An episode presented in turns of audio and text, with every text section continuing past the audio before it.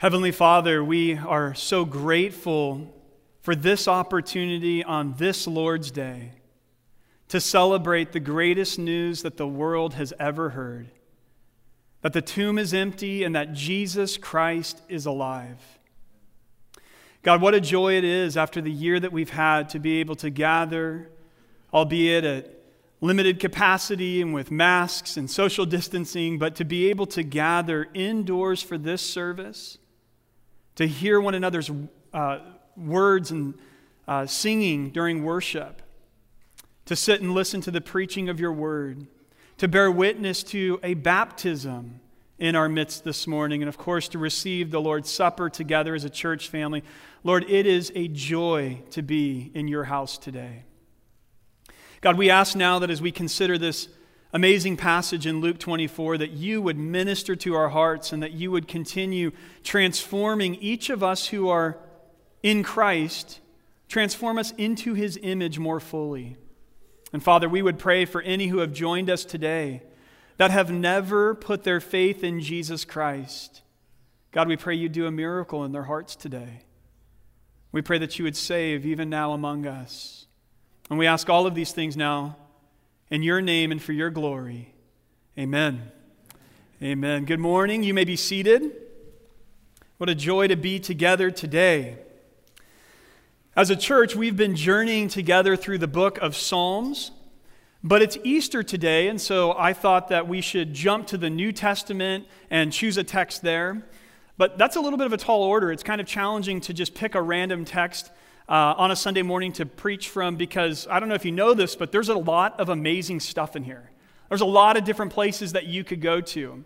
As a preacher, you feel a bit like the mosquito in a nudist colony. Where do I begin? Now, it doesn't really matter where I began, because all of you know where I ended. I ended in Luke chapter 24. And that's our text today. And what an amazing text it is that unpacks for us some of the significance of the resurrection of Jesus of Nazareth from the grave. It's been said that a person can live for several weeks without food, several days without water, several minutes without oxygen, but not a single second without hope. Hope is powerful. Hope is essential to life. Without hope, it's hard for a person to even feel like they should carry on. We just celebrated, well, that's not quite the right word. We, we just marked the one year anniversary together of the beginning of the COVID lockdowns. And for lots of people, this past year has felt pretty hopeless. Life has been very challenging. I want you to know this morning, family, on the authority of God's word, that God sees you, God knows you, He knows where you're at, and God wants to minister to you this morning through the scriptures. Now, here in Luke chapter 24, we're presented with two travelers who, listen, have had their hopes completely dashed. The episode in Luke 24 begins in a familiar way Two guys are walking down the street. Have you heard that one before? No, two guys are walking down the street. Two travelers are headed out of the holy city of Jerusalem, and they're headed about seven miles away to another town that is called Emmaus. We're told when this episode took place. It says so right up front in verse 13. It says, that very day. What day? What day are we talking about? Well, the answer is Resurrection Sunday. We know that because you could go back and look at verses 1 through 12, which detail the resurrection of Jesus Christ. And so on that very day, Resurrection Sunday, these travelers who we learn are disciples of Jesus are leaving the holy city and going to Emmaus. So, in other words, Christ is risen at this point, but these two don't know that yet. They're not certain about the resurrection yet. And so, as they're going to this other town, Emmaus, we learn from the text that they're having a conversation. They're talking with each other. We see that in verse 15. But notice in verse 16, it says, Their eyes were kept from recognizing him. Pretty weird, huh? These disciples who had spent three years, presumably, with Jesus now cannot recognize him. But the text tells us why. It says that their eyes were kept from recognizing him. Why is this? Perhaps God was using these two disciples to set the paradigm of how Jesus would be grasped from this day forward by faith and not by sight. There's going to be more on that in a moment. But I think what's going on here, again, is that the paradigm is being set here, that it's no longer about sight. Jesus from now on will be grasped by faith. In verse 17, Jesus, this third person who's traveling now, says to them, What is this conversation that you are holding with each other as you walk? And they stood still, looking sad.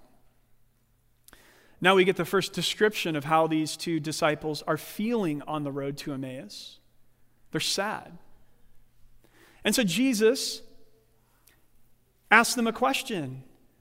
He said to them, What was going on? What are you guys talking about? And their response is this they say, Are you the only visitor to Jerusalem who does not know the things that have happened there in these days? This is their way of saying, What, do you, do you live under a rock or something? Like, what's going on? How, how could you not know what just happened in the holy city of Jerusalem? Remember, the crucifixion of Jesus happened during a high holy feast in Jerusalem. Scholars say there would have been tens of thousands, if not uh, hundreds of thousands, of additional worshipers in Jerusalem for that feast. And the crescendo of the events there were that actually a crucifixion took place. And Jesus was marched through the city, and the crowds were calling out for his crucifixion, and he was nailed to the cross. And evidently, this was news that nobody could miss. This sort of took over the conversation in Jerusalem for that weekend. And they're looking at Jesus and they're saying, How in the world do you not know what happened there? How could you have missed it? Well, Jesus continues to play it off in verse 19. He wants to draw this out of them a little bit. And he says to them, What things? What are you talking about? Fill me in if you don't mind. And here's what they say, starting in verse 19. They said to him concerning Jesus of Nazareth, a man who was a prophet, mighty in deed and word before God and all the people, and how our chief priests and rulers delivered him up to be condemned to death and crucified him. And now in verse 21, family, we're going to get to the source of their sadness. Here's what they say But we had hoped. Notice this, this is past tense. We had hoped that he was the one to redeem Israel. Yes, and besides all this, it is now the third day since these things happened. I said, now we get to the source of their sadness. It's not that it's not just that a young man named Jesus was gruesomely tortured and crucified, as sad as that would have been to witness.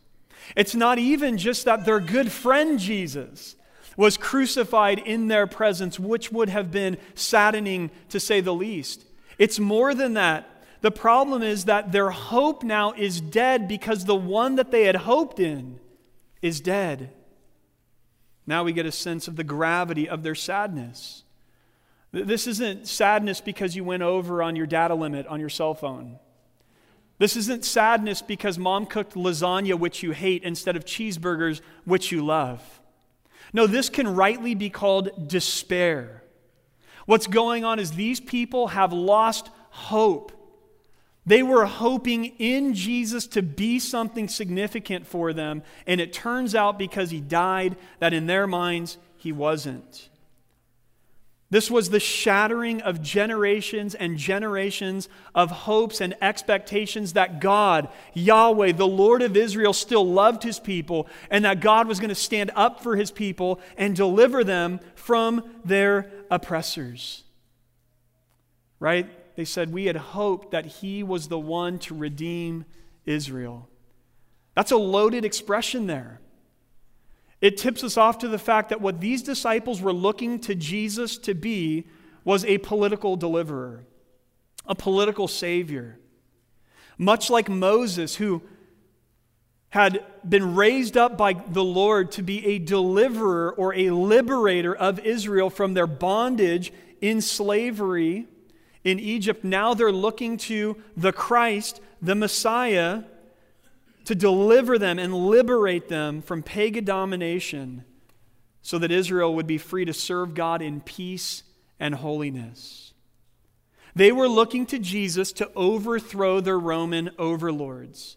And we see this same expectation all over the Gospels. Some of you will remember James and his brother John, nicknamed the Sons of Thunder. That sounds like a WWE name to me. Like, watch out, the Sons of Thunder are showing up.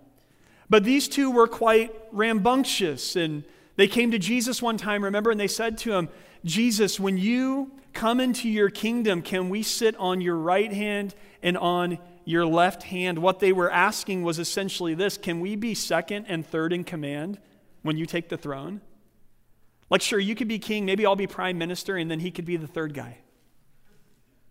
Right? They're thinking kingdom now. They're thinking Jesus gets on a throne now, kicks the Romans out, and reestablishes the glory of David and Solomon's kingdom. Israel's going to thrive again. Israel is going to prosper. We see this expectation all over the Gospels. Remember after Jesus fed the 5,000, right? He feeds them with a few loaves of bread, a couple of fish, and the crowds are so wowed by this miracle worker that they actually want to take him and make him king right there. This is John 6:15 we read, perceiving then that they were about to come and take him by force to make him king, Jesus withdrew again to the mountain by himself. I say all of this to say to you that this was what the chosen one was supposed to do. This is what the Messiah was supposed to do according to conventional Jewish wisdom. You're going to come, you're going to be our king, and you're going to overthrow our oppressors and liberate Israel and give us freedom again. The word Messiah or Christ in the Greek literally means the anointed one or the chosen one. This is God's chosen, anointed Savior and deliverer. So there's a lot of hope and expectation bound up in the ministry of this Christ. Recently, I watched a 30 for 30, which are short films that ESPN does, and it was called Believeland. Believeland. And it's a short film based on the city of Cleveland and how they had gone decades and decades and decades without a championship in any of the major sports. Um, I think their last championship was in the 40s or maybe the 50s. And then for decades, every time a Cleveland sports team would get close to winning, some catastrophic, unexplainable thing would happen and they would lose the game, and Clevelanders felt cursed. But all of that changed in 2016 when LeBron James won a championship for the Cavaliers. If you rewind, though, in LeBron's story, what's interesting is when he was just a junior in high school, Sports Illustrated put LeBron on the cover of their magazine, and it had this title in bold font on the front of a junior in high school. It said, The Chosen One. The Chosen One. In fact, LeBron ended up getting that tattooed on his back later on. When LeBron was drafted by Cleveland, he was seen as the chosen one who was going to finally end the decades long drought of winning a championship in Cleveland sports. And so, when in 2010 LeBron James decided to bail and go play basketball for Miami without bringing a championship to Cleveland, Cleveland fans were distraught. You can look up video footage of grown men crying, literally bawling. You could watch video footage of fans burning LeBron James uniforms and jerseys in the city streets. The reason for that is because this was just one more painful reminder that Cleveland was cursed by the sports gods. Now, back to our two disciples in Luke 24. Multiply that heartbreak by 10, multiply it by 50. What they are dealing with is not just a city that's been dominated in sports for decades. What they're dealing with is they're God's chosen people and yet they have been dominated by foreign empires, and particularly a foreign empire, for decades and decades. And their king came and he talked a big game. I'm talking about King Jesus, not King James. He talked a big game. And King Jesus, according to these disciples, did not deliver. And so, all of their hopes, all of their expectations, all of their dreams about what God is doing in their lives and for them and for their families came toppling down on that Friday. The moment that Jesus died on the cross, their hope died with him. So these disciples are crushed. Without the resurrection, Jesus was just another failed deliverer. But now we come to the curious turn in the text. Look at verse 22 again. Moreover, some women of our company amazed us. They were at the tomb early in the morning, and when they did not find his body, they came back saying that they had even seen a vision of angels who said that he was alive. Some of those who were with us went to the tomb and found it just as the women had said, but him they did not see. So, check this out. There's this new story that's circulating that the tomb was empty, that angels said that Jesus was alive, but of course, that's unbelievable. These two disciples aren't buying it. They knew what they had seen. They saw Jesus nailed to a cross. And so rather than sticking around in Jerusalem with the rest of these deluded disciples, they decide no, no, no, we're, we're out of here. We're going to get out of Dodge. We're headed to Emmaus. We're fleeing the city. But then the pieces begin to come together. Jesus connects all the dots for them. Look at verse 25. And he, speaking of Jesus, said to them, O foolish ones and slow of heart to believe all that the prophets have spoken. Was it not necessary that the Christ should suffer these things and enter into his glory? And beginning with Moses and all the prophets, he interpreted to them in all the scriptures the things concerning himself. Church, this morning I want to share four brief reflections on the resurrection of Jesus Christ. And the first is this the, the death and resurrection of Christ were foretold in the scriptures. The death and resurrection of Christ were foretold in the scriptures. That's what we see here from Jesus. Now, oftentimes when I've talked to skeptics of Christianity who have asked me why I believe in the resurrection, I point to two answers, and this is one of them. Jesus tells these two disciples on the road to Emmaus that the prophets of the Old Testament had predicted that the Christ, the one that you think should be overthrowing the Romans, actually was going to suffer.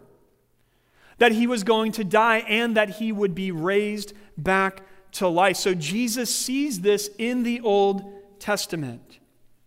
And I very briefly want to point us to just one example from the Old Testament of prophecy that points us to the death of Christ, and then one example of prophecy that points us to the resurrection of Christ. And to do that, I want to go to the most obvious and well known passage. It comes from Isaiah's prophecies about the suffering servant. Isaiah made these prophecies some 700 years before the life and death and resurrection of Jesus. I preached on this passage on Good Friday, Isaiah 53. Let me read verses 4 through 7 with you. Surely he has borne our griefs and carried our sorrows. Yet we esteemed him stricken, smitten by God, and afflicted. But he was pierced for our transgressions, he was crushed for our iniquities. Upon him was the chastisement that brought us peace, and with his wounds we are healed. All we, like sheep, have gone astray. We have turned every one to his own way, and the Lord has laid on him the iniquity of us all. He was oppressed and he was afflicted, yet he opened not his mouth like a lamb that is led to the slaughter, and like a sheep that before it shears is silent, so he opened not his mouth. A number of years ago, I was with a friend in Huntington Beach, and this friend was telling or was talking to another person about Jesus, and this other person did not believe in Jesus. And he was talking to him, and he said, Would you mind if I read you something from the Bible? And the guy said, Sure, that's fine. And so he pulled open Isaiah 53 and he read that passage. And he asked this skeptic one question. He said, Who do you think that passage of Scripture was about? And with no hesitation, the guy said, Well, it's about Jesus. And he was able to say, Do you know that that passage was written 700 years before Jesus came on the scene? But the way that Isaiah 53 describes the death of Christ is so clear and so obvious that we read it and we go, Of course, that's talking about Jesus of Nazareth. Let me share Isaiah 53:10. I'll continue on a couple verses later to point to the resurrection of Christ. Here's what Isaiah goes on to say about this suffering servant. He writes, "Yet it was the will of the Lord to crush him. He has put him to grief." Now check this out. Isaiah writes this. He says, "When his soul makes an offering for guilt, he shall see his offspring, he shall prolong his days, and the will of the Lord shall prosper in his hand. This is insane. Isaiah just said that this suffering servant was going to be crushed, that he was going to be pierced, that like a lamb he would be led to the slaughter. Isaiah is saying he will be killed. And then after he's killed, he says that he will see his offspring, that he will prolong his days, and that the will of the Lord will prosper in his hands. How could that possibly be true of a dead person? Answer Isaiah is pointing us to this radical, amazing truth that God would not let the Christ stay dead, but that God would raise him from the grave. Now, I think a fair question is this why is it that the disciples and the Jews in general totally miss this? If this is clear, like I'm saying in Isaiah 53, then why did the disciples miss this? How come they didn't understand this in their Holy Scriptures? The answer is this the death and the resurrection of Jesus is the key that unlocks the entire Bible. The death and the resurrection of Jesus is the key that unlocks the entire Bible. It unlocks the Old Testament. Pastor Tim Keller, the well known pastor from New York City, illustrated it this way, and I found it so helpful. Tim Keller said that a good analogy for this is the movie The Sixth Sense. Okay? Most of us have probably seen that movie. Now, what happens is when you get to the end of the movie, The Sixth Sense, the interpretive key comes out to you. And all of a sudden you can no longer watch that film in the same way. You reinterpret everything that happened before it with that key, right? Because the first time that you watch The Sixth, Sixth Sense, that's a bit of a tongue twister. The first time you watch it, you think Bruce Willis is just a child psychologist and his client that he's working for sees dead people and has these illusions. And so you think that Bruce Willis is there trying to help this young man navigate through a mental problem. Then you get to the end of the movie, and here's the climax. And if you haven't seen it, sorry, this was like a very old movie, so that's on you. But you get the interpretive key Bruce Willis is dead. And now, in a second, you go, oh my gosh. So that means, and you start replaying the whole movie, and then when you actually go back and watch it, you realize, no, the wife was never talking to Bruce Willis. That wasn't what was happening. And you reinterpret the whole movie. You can never watch it the same way. Something similar is what's going on with the resurrection of Jesus. There was a particular way you could have glossed over all of these details in the Old Testament because a resurrection was so unlikely, just like Bruce Willis being dead was so unlikely. But the moment that that key clicks for you, you cannot help but see it in the rest of the story. So, number one, the resurrection, the death and resurrection, rather, of Jesus Christ were foretold in the scriptures. Number two, the resurrection of Christ proves that death is a bend in the road and not the end of the road. And this, my friends, is the greatest news of all when it comes to Easter. We see this in verse 26 when it says of the Christ that he would suffer these things. He's referring to the crucifixion, the these things that they just said about Jesus being crucified in the city. So he says that the Christ would suffer these things, he was going to die.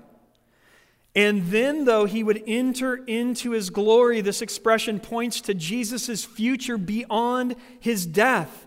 Death did not have the final word. That's what is being said in verse 26. Because of COVID 19, death and human vulnerability have been in the social consciousness more than at any other point in the recent past. And the world has been gripped by anxiety and fear and worry and angst. But, family, for those of us who have our faith in Jesus Christ, that does not have to be the way that our lives are being lived. Easter is the great rebuke of all that is scary in the world. Let me ask you a question What is the worst thing that could possibly happen to you? What is the scariest thing that could happen to you? The answer is death. Either your own death or perhaps the death of a loved one. That death creates separation from anything and everything that you have ever loved and that has ever mattered to you. There is nothing more frightening to us than death itself. Woody Allen, in his typical comedic fashion, once said, I'm not afraid of death. I just don't want to be there when it happens. Same, Woody, same. Right? I think a lot of us can resonate with that. We, we, we can try to avoid the topic. We can try to deny that it's a scary subject, but nobody wants to die, and nobody certainly wants to see somebody else that they love die. But guess what? All of us will have to be there when we die. There's no exceptions to that. Every one of us have to cross through that terrifying threshold. But here is the great news of Easter Easter looks back to a moment in human history when Jesus Christ disarmed all of the powers of hell and darkness and death, making an eternal mockery out of them. And from that moment on, Jesus stands with death beneath his foot for all time. 1 Corinthians 15 54 and 55 puts it this way. When the perishable puts on the imperishable, and the mortal puts on immortality, then shall come to pass the saying that is written Death is swallowed up in victory. O death, where is your victory? O death, where is your sting? For those of us this morning who are in Christ by faith, who are being changed by his grace, we have this as a living hope for us. Just as death led to a glorious resurrection for Jesus, so it will be for every single one of us. 1 Corinthians 15 20 through 22 puts it this way Paul writes, But in fact, Christ has been raised from the dead, the firstfruits of those who have fallen asleep. For as by a man came death, by a man has also, or has come also the resurrection of the dead. For as in Adam all die, so also in Christ shall all be made alive. That's the great hope that we have as Christians. For those of you who are not a Christian this morning, why not? I mean, why not? What is the thing that is holding you back from putting your faith and your future and your destiny into the strong and secure hands of the only one who has entered into death and come out on the other side victorious? Well, I don't believe. I just don't believe, you might say. I'm skeptical. Friend, if that's you, that's okay. I used to be there too. That's totally fine. And guess what? These two disciples were skeptical and they doubted when they also first heard of the resurrection. And you know what? There was another disciple who's quite famous for this who doubted when he first heard news of the resurrection. His name is Doubting Thomas. The poor guy has probably spent the last 2,000 years in heaven trying to correct every new arrival. Somebody new dies and shows up to heaven and goes, Oh my gosh, there's Doubting Thomas. And he's like, It's thoughtful Thomas, thank you very much. All right, I'm the only critical thinker in the whole group.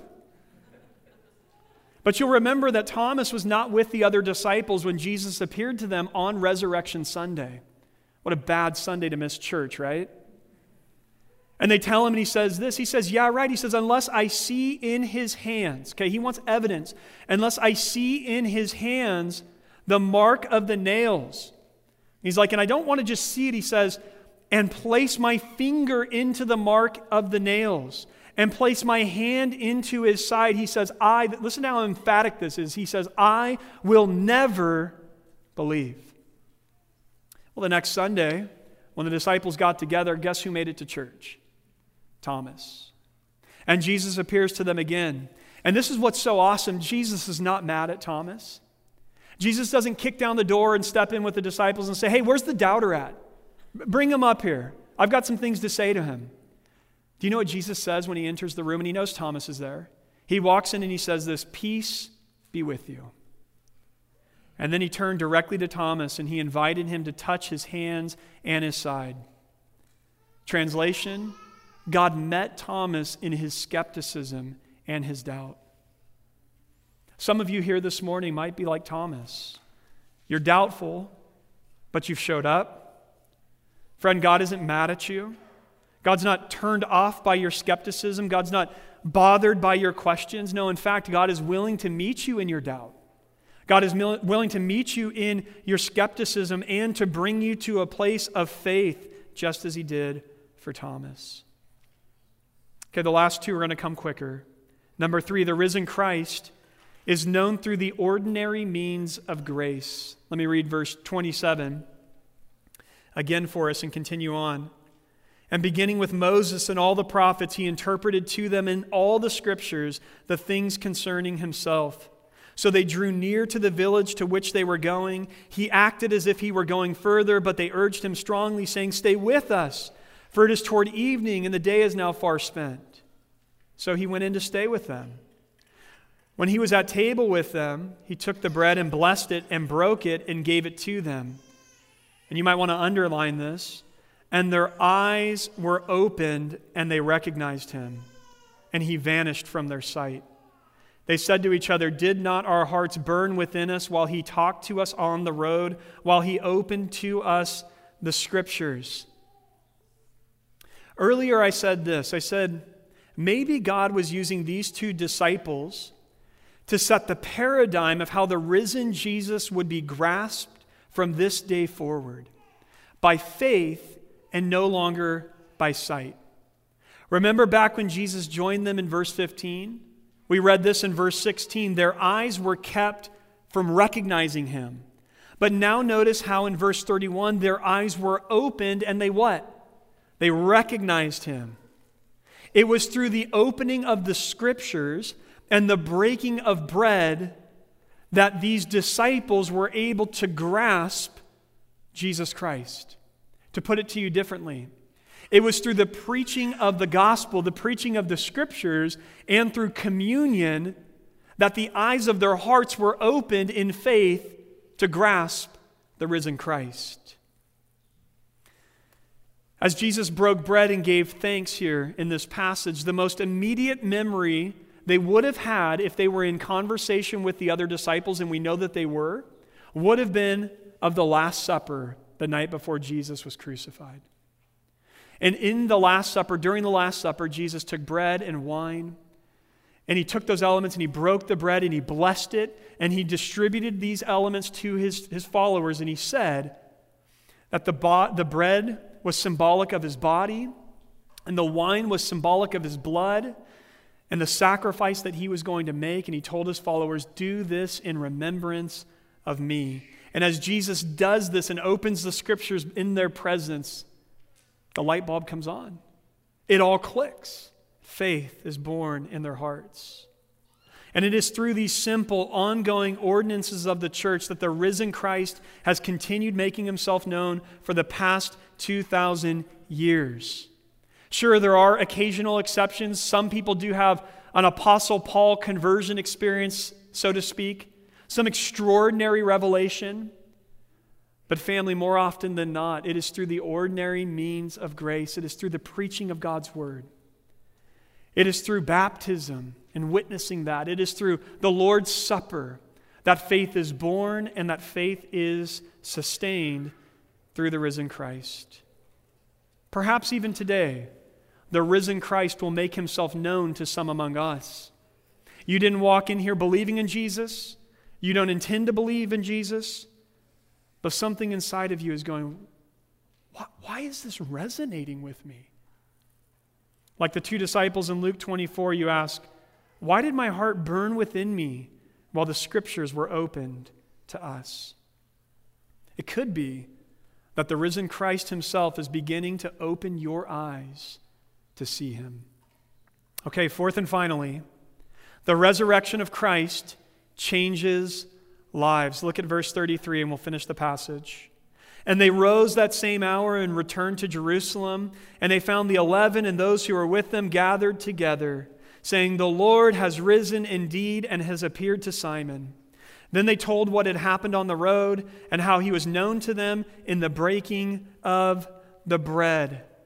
Notice the effect of the resurrection on these disciples. They were walking away from the city of Jerusalem, and now they do a complete 180 and they head straight back to Jerusalem, a beautiful picture of repentance. At first, they were traveling in sadness and confusion, and now they're returning in haste and with purpose. At first, they were talking in brokenness over the death of Christ, and now they are preaching boldly the resurrection of Christ. The resurrected Jesus is transforming their lives. And this is what we find in every instance when a person comes to the risen Christ. He completely changes their life. Not instantaneously, but deeply and profoundly and over a lifetime. In John 11, Jesus' friend named Lazarus died. His sisters, Mary and Martha, who were also Jesus' close friends, were grief stricken and they were actually upset with Jesus because they had requested that Jesus come and heal their brother while he was still on his deathbed, and Jesus didn't get there in time. And so they're so angry because they say, Jesus, if you had come, you would have saved our brother. And Jesus says this to these grieving women He says, I am the resurrection and the life. Whoever believes in me, though he die, yet shall he live. Church, look at this. Jesus says, I am the resurrection. Present tense. This isn't I was the resurrection. This is I am the resurrection. Jesus is the resurrection and the life. And because Jesus lives, Jesus stands ready to change lives now, even as he did for Cleopas and his companion 2,000 years ago. In fact, this is what is pictured through baptism and lived out in the experience of Christians. Listen to Romans 6 4.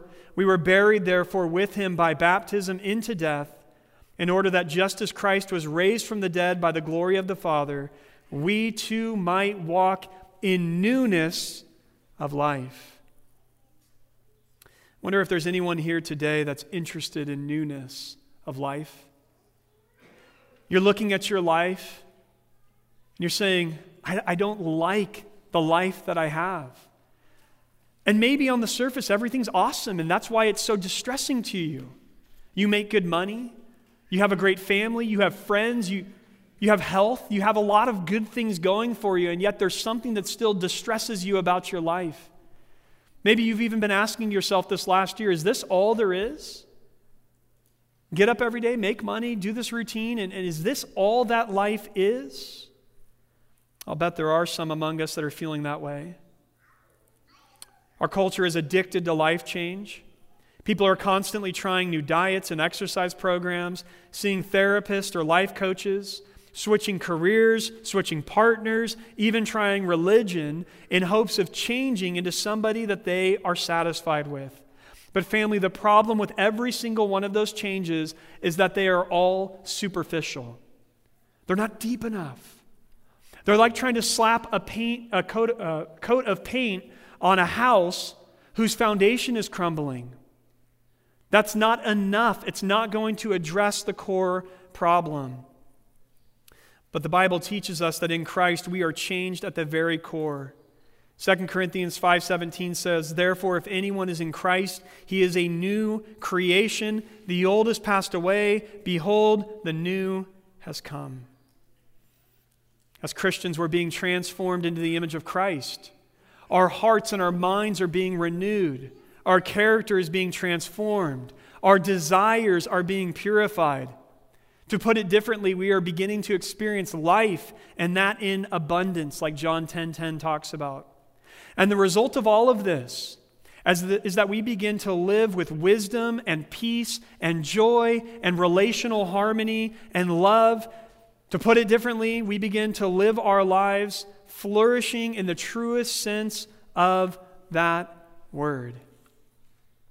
And this new life that begins the moment we put our faith in Jesus Christ continues on for all of eternity, where we experience fullness of joy in God's presence. Because of the resurrection, Jesus is alive now and able to raise you to newness of life. Why wouldn't you believe him to do that for you today? Let's pray together. God, we are so grateful for the amazing truth of what happened 2,000 years ago on Easter weekend. That on that incredible Friday, the Son of God, who became a man, laid down his life on that cross. Nobody took his life from him. He willingly laid it down. It's been well said that it was not nails that held Jesus to the cross, it was love. And we look to that moment where the sins of all of those throughout all of eternity who would put their faith in Jesus Christ, those sins were removed. They were paid for by Jesus the Christ, the true deliverer of not just the nation of Israel, but of all of God's people through all time. And Lord, we look to that first Sunday a Sunday where the disciples were scattering and running for their lives out of Jerusalem, lest they too be crucified like their leader. They were afraid, they were depressed and distraught. But Jesus, you met them and you revealed yourself to them. And because you revealed yourself to them physically in the body, they were forever changed. They could no longer no matter what the cost, deny that Jesus is alive and that he is the true Messiah, the true Savior of the world.